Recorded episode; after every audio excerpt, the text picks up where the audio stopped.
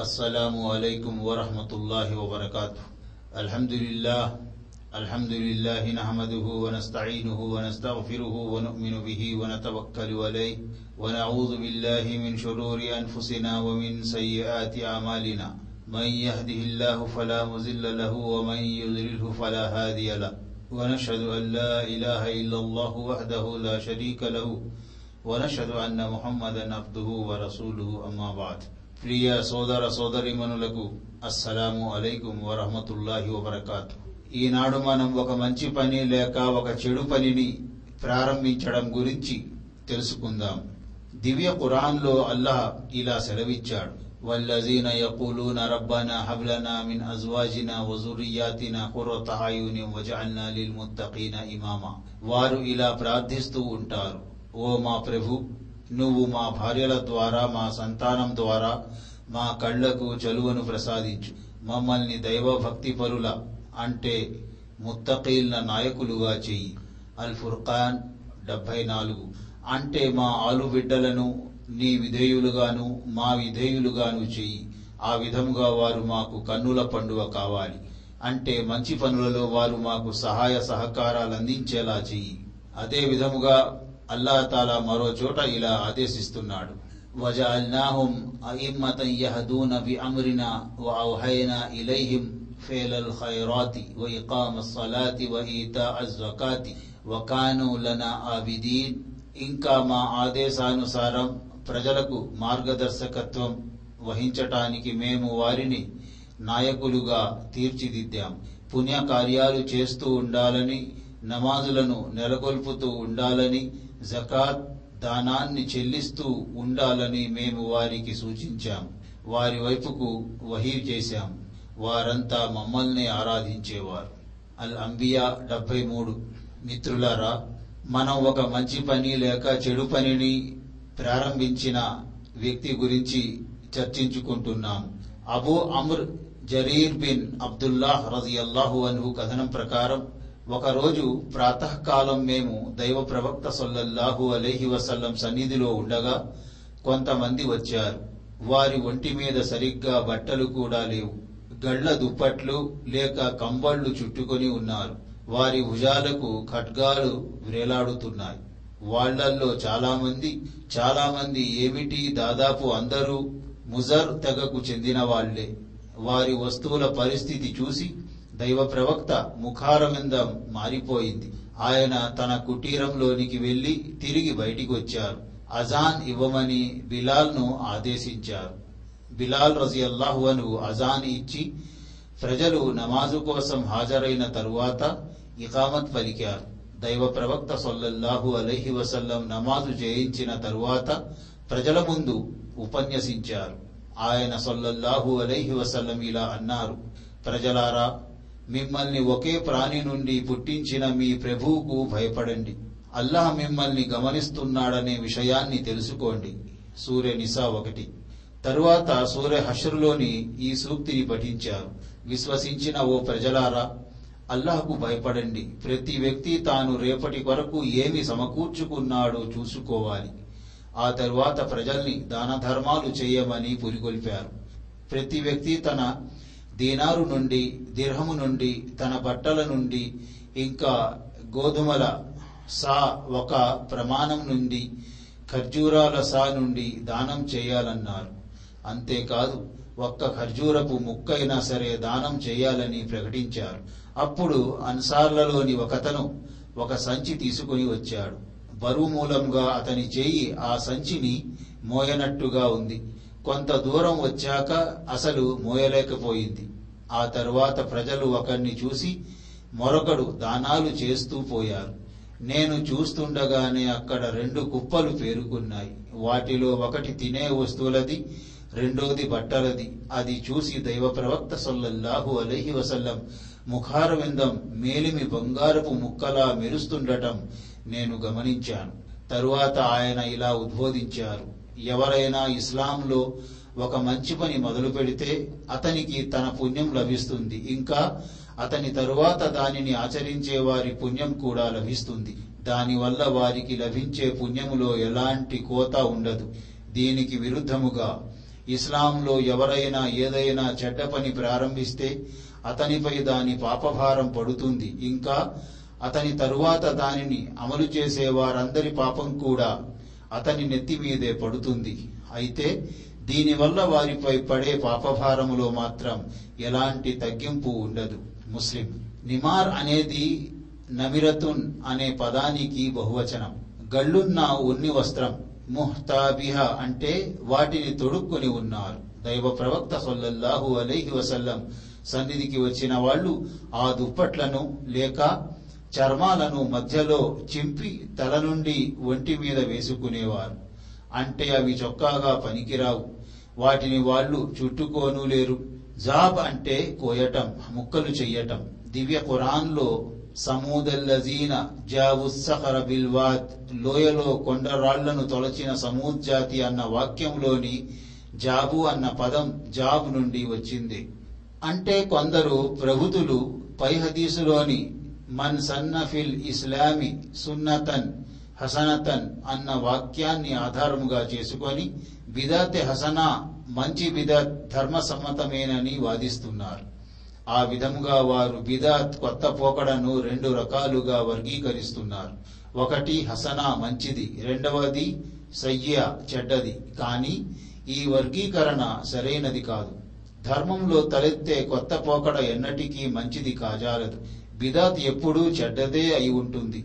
ఎందుకంటే విధతులను పుట్టించడం అంటే వాస్తవానికి ఓ కొత్త ధర్మాన్ని ఓ వినూత్న షరియత్ను నిర్మించడం అన్నమాట ఆ హక్కు మానవుడికి లేనే లేదు. షరియత్ నిర్మాణ హక్కులన్నీ అల్లహకే చెందుతాయి. ఆయనే షరియత్ నిర్మాత. ఆయన ఆదేశానుసారమే ప్రవక్తలు మానవులకు షరియత్ ఆజ్ఞలను వినిపిస్తారు. దైవ ప్రవక్తలకు కూడా ఆ హక్కు ఇవ్వబడనప్పుడు పీఠాధిపతులకు బాబాలకు ఆ హక్కు ఎక్కడి నుండి వచ్చింది? అందుకే పై హదీసుకు సరైన భావం ఏమిటంటే ఇస్లాంలో ధర్మసమ్మతమైన పనిని అందరికన్నా ముందుగా నిర్వర్తించి ఇతరులకు ఆదర్శంగా నిలిచిన వ్యక్తికి అతను చేసిన దానిపై పుణ్యం లభించడంతో పాటు ఇంకా ఎవరైనా ఆ మంచి పని చేస్తే వారికి లభించినంత పుణ్యం అదనముగా అతని ఖాతాలో జమ అవుతూ ఉంటుంది.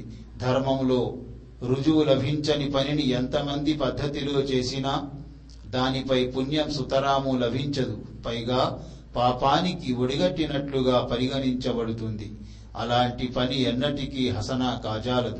ఇబ్నే మసూద్ రజియల్లాహు అన్హు కథనం ప్రకారం దైవ ప్రవక్త సొల్లల్లాహు అలైహి వసల్లం ఇలా అన్నారు.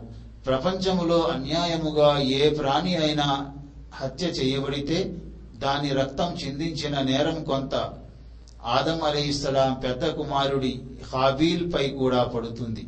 ఎందుకంటే లోకంలో అందరికన్నా ముందు అన్యాయపు హత్యకు శ్రీకారం చుట్టింది అతనే బుకారి ముస్లిం. అంటే షరియత్కు విరుద్ధమైన పనుల్ని అందరికన్నా ముందుగా చేసి ఇతరులకు ఆదర్శముగా నిలవడం ఎంత పెద్ద నేరమో ఈ హదీసు ద్వారా అవగతమవుతోంది. దురదృష్టవశాత్తు ఇతరులెవరైనా ఆ బాటలో నడిస్తే ప్రళయం వరకు దాని పాపం అతని నెత్తిన పడటం ఖాయం. కనుక మనిషి ఎల్లప్పుడూ దైవ ప్రవక్త సొల్లల్లాహు అలైహి వసల్లం అడుగు జాడల్లోనే నడుస్తూ కొత్త పోకడలకు వినూత్న ఆచారాలకు దూరముగా ఉండాలి. ఇందులోనే అతని శ్రేయం ఇమిడి ఉంది. మిత్రులారా అదే విధముగా ప్రజల్ని మంచి వైపుకు నడిపించడం సన్మార్గం లేదా మార్గ భ్రష్టతల వైపుకు పిలవడం గురించి తెలుసుకుందాం అల్లాహ్ తాలా తన గ్రంథమైన ఖురానే మజీదులో ఇలా ఆదేశిస్తున్నాడు వలా యసుద్దన్నక అన్ ఆయాతిల్లాహి بعد إذ أنزلت إليك وادع إلى ربك ولا تكونن من المشركين అల్లాహ్ వాక్యాలు నీ వద్దకు పంపబడిన తరువాత వారు దైవాదేశాల ప్రచారం నుండి ఆపరాదు సుమా. కనుక నువ్వు నీ ప్రభు వైపునకు పిలుస్తూ ఉండు. అవిశ్వాసులలో చేరిపోకు. అల్ కసస్ ఎనభై ఏడు. అంటే అవిశ్వాసుల ఆగడాలు కరకు మాటలు వారు సృష్టించే అవరోధాలకు నువ్వు వెరవకూడదు నిరాశ చెందకూడదు. నువ్వు యథావిధిగా దైవ గ్రంథాన్ని పారాయణం చేస్తూ ఉండు. దాన్ని ప్రచారం చేస్తూ ఉండు. పూర్తి ఏకాగ్రతతో నీ లక్ష్యం వైపుకు పురోగమిస్తూ ఉండు. మిత్రులారా అదే విధంగా అల్లాతల మరో చోట ఇలా ఆదేశిస్తున్నాడు. ఉదుఉ ఇలా సవీలి రబ్బిక బిల్ హిక్మతి వల్ మౌయిజతిల్ హసన వజాదిల్హుం బిల్లతి హియ అహ్సన్.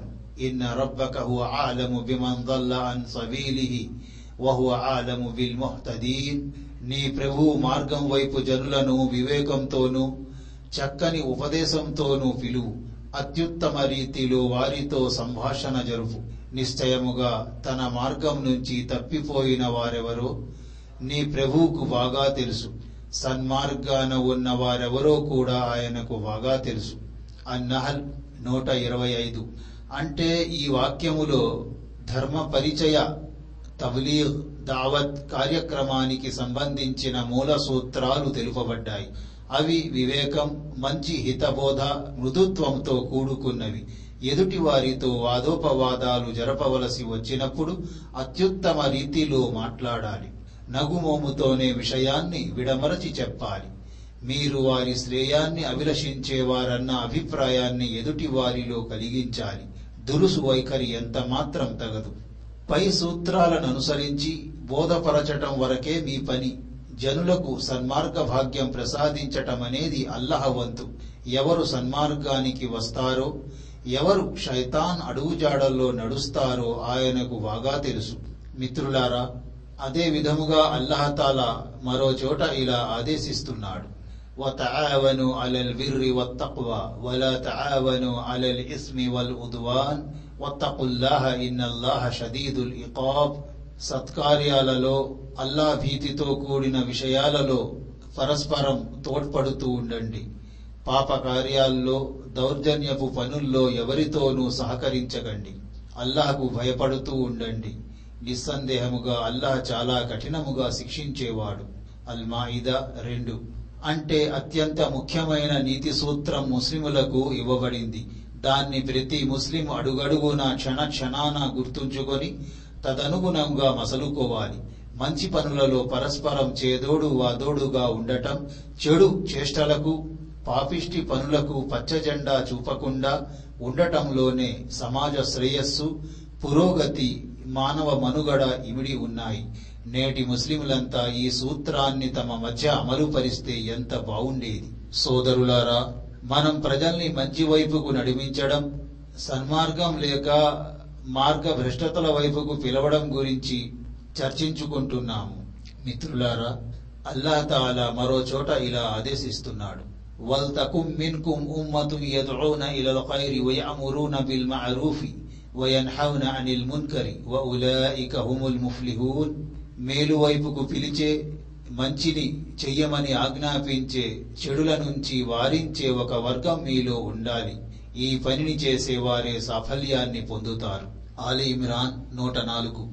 మిత్రులారా మనం ప్రజల్ని మంచి వైపుకు నడిపించడం సన్మార్గం లేక మార్గభ్రష్టతల వైపుకు పిలవడం గురించి చర్చించుకుంటున్నాం. Abu Masud Uqba bin Amr Ansari Badri రజియల్లాహు అన్హు కథనం ప్రకారం దైవ ప్రవక్త సల్లల్లాహు అలైహి వసల్లం ఇలా అన్నారు. మంచి వైపుకు దారి చూపించిన వ్యక్తికి దానిని నిర్వర్తించిన వ్యక్తికి సమానముగా పుణ్యం లభిస్తుంది. ముస్లిం. అంటే ఒక వ్యక్తి దైవ ప్రవక్త సల్లల్లాహు అలైహి వసల్లం దగ్గరకు వచ్చి ప్రయాణానికి ఒక వాహనం ఇవ్వమని అడిగాడు. అందుకు ఆయన తన దగ్గర ఎలాంటి వాహనము లేదన్నారు. అప్పుడు అక్కడున్న వారిలో ఒకతను కల్పించుకొని నేను మీకు ఒక ఆయన్ను చూపెడతాను. ఆయన ఈ వ్యక్తి కోసం వాహనాన్ని సమకూర్చగలడన్నాడు. ఆ సందర్భంగానే దైవ ప్రవక్త సల్లల్లాహు అలైహి వసల్లం మంచి వైపుకు దారి చూపించిన వ్యక్తికి దానిని నిర్వర్తించిన వ్యక్తికి సమానముగా పుణ్యం లభిస్తుందని చెప్పారు. ఈ హదీసు మంచి వైపుకు దారి చూపించే కార్యంపై ప్రోత్సహిస్తోంది. ప్రజల్ని మేలైన బాటలో నడిపించడం కూడా పుణ్యప్రదమైనదని చెబుతోంది. అబూ హురైరా రజియల్లాహు అన్హు కథనం ప్రకారం దైవ ప్రవక్త సల్లల్లాహు అలహి వసల్లం ఇలా ప్రబోధించారు. ప్రజల్ని సన్మార్గం వైపుకు పిలిచిన వ్యక్తికి అతన్ని అనుసరించిన వారందరికీ లభించినంత పుణ్యం లభిస్తుంది. అయితే ఇది వారి పుణ్యములో మాత్రం ఎలాంటి లోటు రానివ్వదు. దీనికి విరుద్ధముగా ప్రజల్ని మార్గభ్రష్టత వైపుకు పిలిచిన వ్యక్తిపై అతన్ని అనుసరించిన వారందరి పాపం మోపబడుతుంది. దీనివల్ల అతన్ని అనుసరించిన వారి పాపాల్లో మాత్రం ఎలాంటి తగ్గింపు ఉండదు. ముస్లిం అంటే పిలవడం ఆహ్వానించడం అంటే తన వాక్కర్మల చేత ఇతరుల్ని మంచి లేక చెడు కార్యాల వైపుకు ప్రోత్సహించడమని అర్థం. ఈ హదీసు ద్వారా మంచి లేక చెడు కార్యాలకు ప్రేరణగా నిలిచేవాడు పరలోకంలో దేవుని వద్ద పుణ్యాన్ని పొందుతాడు లేదా శిక్షించబడతాడని అవగతమవుతోంది. అంతేకాదు మంచి పనుల్ని చెయ్యమని ప్రజలను ప్రోత్సహిస్తే దానిపై ఎన్నో రెట్ల ప్రతిఫలం లభిస్తుంది. ఇందుకు విరుద్ధముగా చెడు పనులకై పురిగొల్పితే అందరి పాపాలకు అతన్నే బాధ్యుడుగా నిలబెట్టడం జరుగుతుంది. మిత్రులారా Abul Abbas Sahl bin Saad Saidi రజియల్లాహు అను కథనం. ఖైబర్ యుద్ధం జరిగిన నాడు దైవ ప్రవక్త సొల్లహు అలైహి వసల్లం ఇలా అంటుండగా నేను విన్నాను. రేపు నేను యుద్ధ పతాకం ఎలాంటి వ్యక్తికి ఇస్తానంటే దేవుడు అతని చేతుల మీదుగా విజయం చేకూరుస్తాడు. అతను దేవుణ్ణి ఆయన ప్రవక్తను అభిమానించేవాడై ఉంటాడు. దేవుడు దైవ ప్రవక్త కూడా అతన్ని ప్రేమిస్తున్నారు అని అన్నారు.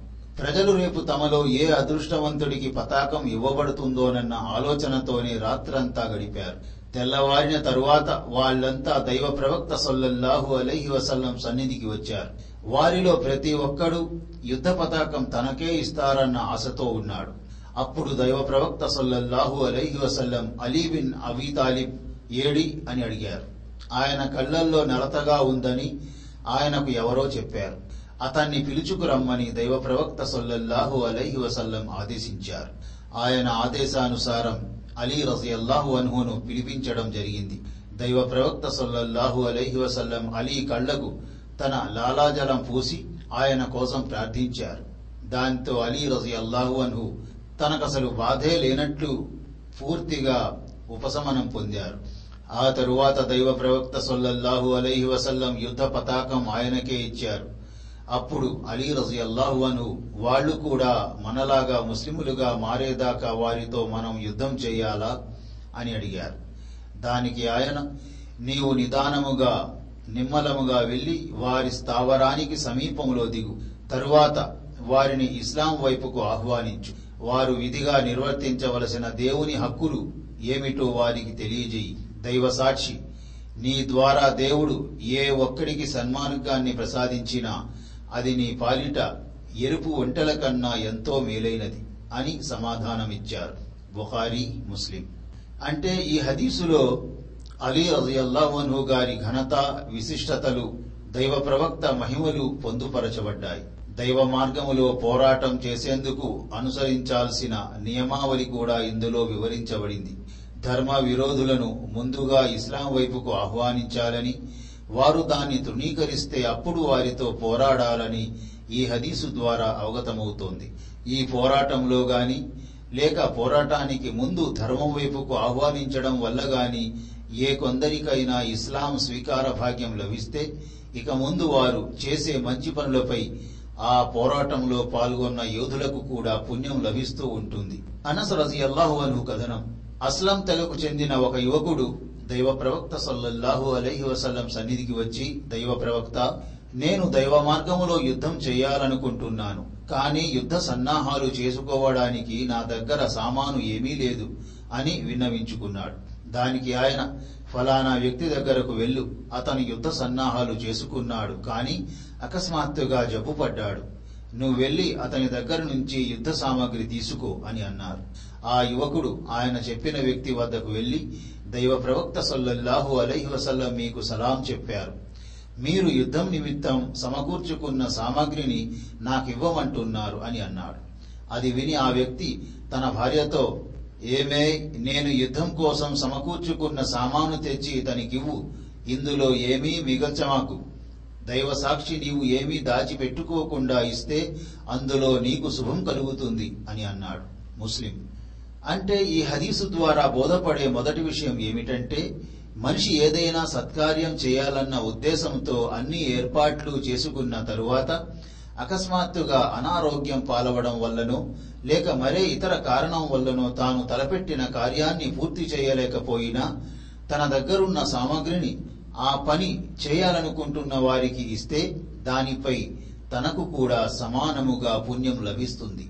ధనాన్ని దైవ మార్గములో ఖర్చు చేయకుండా దాచి ఉంచితే అందులో శుభం లేకుండా పోతుంది. పైగా అది దైవాగ్రహానికి కారణభూతమవుతుంది. మిత్రులారా మంచికి దైవభక్తికి సంబంధించిన విషయాల్లో చేదోడు వాదోడుగా ఉండాలి మిత్రులారా అదే విధముగా అల్లహతాల మరో చోట ఇలా ఆదేశిస్తున్నాడు وتعاونوا على البر والتقوى ولا تعاونوا على الإثم والعدوان واتقوا الله إن الله شديد العقاب సత్కార్యాలలో అల్లా భీతితో కూడిన విషయాలలో పరస్పరం తోడ్పడుతూ ఉండండి పాప కార్యాల్లో దౌర్జన్యపు పనుల్లో ఎవరితోనూ సహకరించకండి. అల్లాహకు భయపడుతూ ఉండండి. నిస్సందేహముగా అల్లాహ్ చాలా కఠినముగా శిక్షించేవాడు. అల్మాయిద రెండు. అంటే అత్యంత ముఖ్యమైన నీతి సూత్రం ముస్లిములకు ఇవ్వబడింది. దాన్ని ప్రతి ముస్లిం అడుగడుగున క్షణ క్షణాన గుర్తుంచుకొని తదనుగుణంగా మసలుకోవాలి. మంచి పనులలో పరస్పరం చేదోడు వాదోడుగా ఉండటం చెడు చేష్టలకు పాపిష్టి పనులకు పచ్చజెండా చూపకుండా ఉండటంలోనే సమాజ శ్రేయస్సు పురోగతి మానవ మనుగడ ఇమిడి ఉన్నాయి. నేటి ముస్లింలంతా ఈ సూత్రాన్ని తమ మధ్య అమలుపరిస్తే ఎంత బావుండేది. మిత్రులారా అదే విధముగా అల్లహతాల మరో చోట ఇలా ఆదేశిస్తున్నాడు. బిస్మిల్లాహి రహమాని రహీం వల్ అస్ర్. ఇన్నల్ ఇన్సాన లఫీ ఖుస్ర్. إلا الذين آمنوا وعملوا الصالحات وتواصوا بالحق وتواصوا بالصبر కాలం సాక్షిగా అంటే కాలం అంటే రేయింబవళ్ల చక్రభ్రమణం రాత్రి వచ్చినప్పుడు చీకటి అలుముకుంటుంది పగలు వచ్చినప్పుడు సర్వం వెలుగుమయం అవుతుంది అదీగాక ఈ రేయింబవళ్ళు తరుగుతూ పెరుగుతూ ఉంటాయి పగలు సుదీర్ఘంగా ఉన్నప్పుడు రాత్రి చిన్నదిగా ఉంటుంది రాత్రి పెద్దదిగా ఉన్నప్పుడు పగలు చిన్నదిగా ఉంటుంది. రేయింబవల్లలోని ఈ ఎగుళ్ళు దిగుళ్ళు మిశ్రమమే కాలం. ఇది దేవుని అపార శక్తికి అసాధారణ కార్యదక్షతకు ఒక దర్పణం. అందుకే పరమప్రభు కాలంపై ప్రమాణం చేశాడు. ఇంతకు ముందు కూడా చెప్పినట్లు దేవుడు తన సృష్టితాలలో తాను తలచిన దానిపై ప్రమాణం చేయగలడు. కానీ మానవులు మాత్రం దేవునిపై తప్ప మరే వస్తువుపై కూడా ప్రమాణం చేయకూడదు. ఇన్నల్ ఇన్సాన లఫీ హుస్ర్ నిశ్చయముగా మానవుడు నష్టములో పడి ఉన్నాడు. అంటే మనిషి కష్ట నష్టాలు సుస్పష్టమే. అతడు బ్రతికున్నంత కాలం అహోరాత్రులు నిరంతరం పరిశ్రమిస్తూ ఉంటాడు. తుదకు అతనికి మరణం వస్తుంది. అయితే మరణించిన పిదప అయినా అతనికి విశ్రాంతి సుఖం ప్రాప్తిస్తుందా అంటే అది లేదు. పైగా అతను నరకానికి ఆహుతి అవుతున్నాడు. అయితే విశ్వసించి సత్కార్యాలు చేసిన వారు పరస్పరం సత్యం గురించి ఉపదేశించుకునేవారు పరస్పరం సహనం స్థైర్యాలను గురించి తాకీదు చేసిన వారు మాత్రం నష్టపోరు. అయితే విశ్వాసం ఈమాన్ అనే భాగ్యాన్ని పొంది ఆ పైన మంచి పనులు చేస్తూ జీవితం గడిపిన వారు మాత్రం ఈ నష్టం నుండి సురక్షితముగా ఉండగలుగుతారు. మరణానంతరం వారు శాశ్వతమైన దైవానుగ్రహాలను స్వర్గలోక భాగ్యాలను ఆస్వాదిస్తారు. తరువాతి వాక్యములో విశ్వాసులలోని మరో రెండు సుగుణాలు ప్రస్తావించబడ్డాయి. అంటే దైవ ధర్మాన్ని దైవాజ్ఞలను గురించి ప్రబోధిస్తూ దేవుడు నిషేధించిన విషయాలకు పాప కార్యాలకు దూరముగా ఉండాలని ఉపదేశించేవారు. ఇంతకు సహనం ఓర్పు నిగ్రహం దేనిపై అంటే కష్టాలపై. దైవ శాసనాల ప్రకారం జీవితం గడిపే సమయములో ఎదురయ్యే పరీక్షలపై పాపకార్యాలు నీతి బాహ్యమైన విషయాలు ఎదురుపడినప్పుడు మనోవాంఛలను త్యాగం చేయవలసి వచ్చినప్పుడు ఇలాంటి పరిస్థితుల్లో మనిషి ఓపిక పట్టి సత్యధర్మంపై స్థిరత్వం కనబరచాలి. ఇది నిజముగా సాహసోపేతమైన విషయమే. సహనం కూడా సత్యంలో ఇమిడి ఉన్న విషయమే అయినప్పటికీ ఈ సూరాలో దీన్ని ప్రత్యేకముగా విడదీసి చెప్పటం జరిగింది. దీన్ని బట్టి ధర్మావలంబనలో సహనానికి గల ప్రాముఖ్యత ఎంతటిదో అవగతం అవుతోంది. అదే విధముగా ప్రజలందరూ లేక చాలామంది ఈ సూరాపై ఆలోచించే విషయంలో అశ్రద్ధ వహిస్తున్నారని షాఫీ రహమతుల్లాహి అలై అభిప్రాయపడ్డారు. మిత్రులారా Abu Abdur Rahman Zaid bin Khalid Juhni రజియల్లాహు అన్హు కథనం ప్రకారం దైవ ప్రవక్త సొల్లల్లాహు అలైహి వసల్లం ఇలా ప్రవచించారు. దైవ మార్గములో పోరాడే యోధుడికి యుద్ధ సామగ్రిని సమకూర్చిన వాడు కూడా నిస్సందేహముగా దైవ మార్గములో పోరాడినట్లవుతాడు. ఇంకా దైవ మార్గములో పోరాడటానికి వెళ్ళిన యూదుని ఇంటి బాగోగులు చూసిన వ్యక్తి కూడా దైవ మార్గములో పోరాడినట్లుగా పరిగణించబడతాడు. బుఖారి ముస్లిం.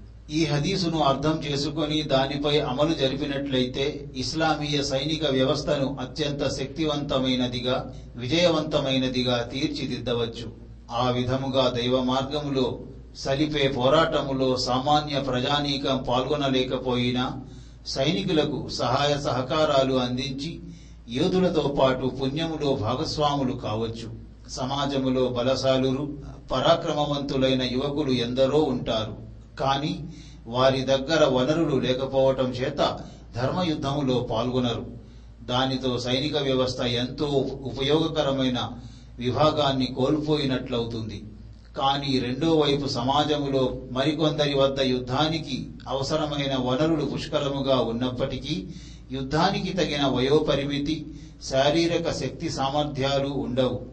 కనుక ఈ ఇరు వర్గాల వారు కలిసి చేదోడు వాదోడుగా పనిచేస్తే సైనిక వ్యవస్థ పటిష్టముగా తయారవడంతో పాటు అందరికీ సమానముగా పుణ్యం లభిస్తుంది. దైవ ప్రవక్త సల్లల్లాహు అలహి వసల్లం మరియు ఆయన అనుచరుల హయాములో నేటి సైనిక వ్యవస్థ మాదిరిగా యోధులు జీతాలపై సైన్యములో చేర్చుకోబడేవారు కాదు. ప్రజలు స్వచ్ఛందంగా తమంతట తాము యుద్ధంలో పాల్గొనేవారని గ్రహించాలి. అయితే వ్యవస్థీకృతమైన సైన్యానికి కూడా ఈ హదీసు వర్తిస్తుంది. ప్రజలు సైనిక వ్యవస్థకు యోధుల కుటుంబాలకు సహాయ సహకారాలు అందించడం ద్వారా పుణ్యాన్ని పొందవచ్చు. అబూ సయీద్ కుదిరి రజియల్లాహు అను కథనం ప్రకారం దైవ ప్రవక్త హుజైల్ తెగ శాఖ అయిన బను లహ్యాన్ వైపుకు వారితో యుద్ధం చేయటానికి ఒక సైనిక పటాలాన్ని పంపారు.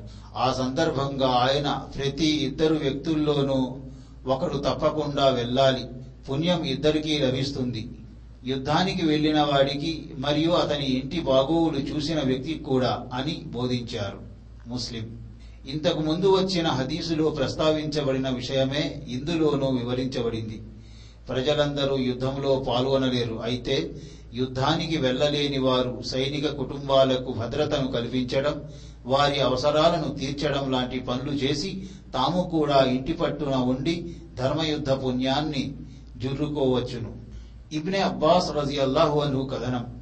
దైవ ప్రవక్త సొల్లహు అలైహి వసల్లంకు రౌహా ప్రాంతంలో ప్రయాణీకుల బృందం ఒకటి ఎదురయ్యింది. ఆయన వారితో ఎవరు మీరు? అని అడిగారు. దానికి వారు మేము ముస్లిములము మీరెవరు? అని ప్రశ్నించారు. దానికి ఆయన నేను దైవ ప్రవక్తను అని అన్నారు. అది విని ఒక మహిళ తన పిల్లవాడిని ఎత్తుకొని ఆయనకు చూపిస్తూ ఇతను హజ్ యాత్ర చేయవచ్చా? అని అడిగింది. అవును చేయవచ్చు. అయితే దాని పుణ్యం నీకు లభిస్తుంది అని దైవ ప్రవక్త సొల్లహు అలైహి వసల్లం చెప్పారు. ముస్లిం. ఈ హదీసులో దైవ ప్రవక్త సొల్లహు అలైహి వసల్లం నిరాడంబరత వివరించబడింది. ఆయన ఎంత సాదా సీదాగా ఉండేవారంటే ఆయన తన అనుచరులతో పాటు ఉన్నప్పుడు వారిలో దైవ ప్రవక్త ఎవరో ప్రజలు కనుక్కోలేకపోయేవారు. పిల్లవాడు తల్లిదండ్రులతో పాటు హజ్ యాత్ర చేస్తే దాని పుణ్యం తల్లిదండ్రులకు లభిస్తుంది. ఎందుకంటే ఆ పసివాడిపై ఇంకా హజ్ విధి కాలేదు. కనుక ప్రాజ్ఞత వచ్చిన తరువాత ఆ పిల్లవాడు స్తోమత కలిగిన వాడైతే తిరిగి అతను విధిగా హజ్ చేయవలసి ఉంటుంది. బాల్యంలో చేసిన హజ్తో సరిపెట్టుకుంటే చాలదు. అదే విధముగా దైవ ప్రవక్త సల్లల్లాహు అలైహి వసల్లం ఇలా ప్రవచించారని అబూ మూసా అషారీ రజియల్లాహు అను తెలియజేశారు.